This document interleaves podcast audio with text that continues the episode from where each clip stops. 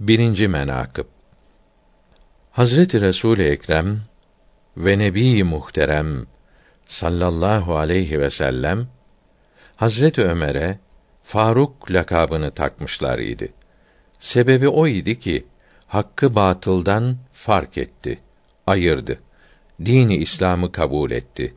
Din onlar ile kuvvet buldu. Faruk lakabı almasına bir başka sebep de budur. Bir münafık ile bir Yahudi bir hususta anlaşamadı.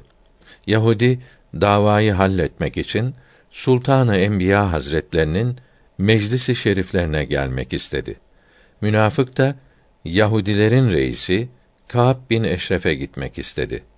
Sonunda Resulullah'ın sallallahu teala aleyhi ve sellem katına geldiler. Davayı Yahudiye hüküm buyurdular.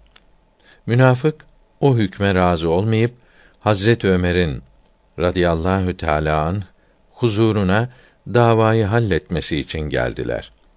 Yahudi macera ve davayı Hazret Resulullah'ın huzuruna varıp Resulullah Hazretlerinin kendisine hükmeylediğini, münafığın ise buna razı olmadığını anlattı.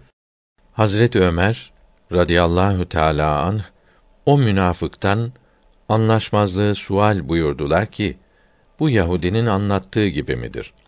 Münafık evet öyledir. Ama ben peygamberin hükmüne razı olmayıp geldim ki sen hükmedesin dedi. Hazret Ömer radıyallahu teâlâ an buyurdu.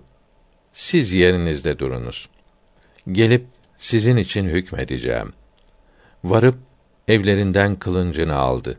Geldi ve münafığın boynunu vurdu. Buyurdu ki: Allahü Teala'nın ve Resulünün hükmüne razı olmayan kimseye ben böyle hükmeylerim. O vakt Cebrail aleyhisselatu vesselam ayet ile gelip Hazret Ömer'e radıyallahu teala an hak ile batıl arasını ayırt etti demek olan Faruk tesmiye olundu. Bu lakap verildi. Ayet-i kerime budur. Şu kimseleri görmez misin? Sana ve senden öncekilere indirilen kitaplara inandıklarını zannederler. Muhakeme olunmak için tağuta, Kâb bin Eşref'e gitmek isterler. Nisa suresi 59. ayeti kerime meali. Tağuttan murat Kâb bin Eşref'tir.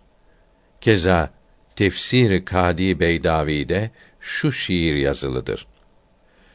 İkinci sevgili Ömer-i Adil, batılı mahvedici, doğrunun koruyucusu, hakkı batıldan ayırmış idi Faruk, sancağının ucu ermişti Ayyuka.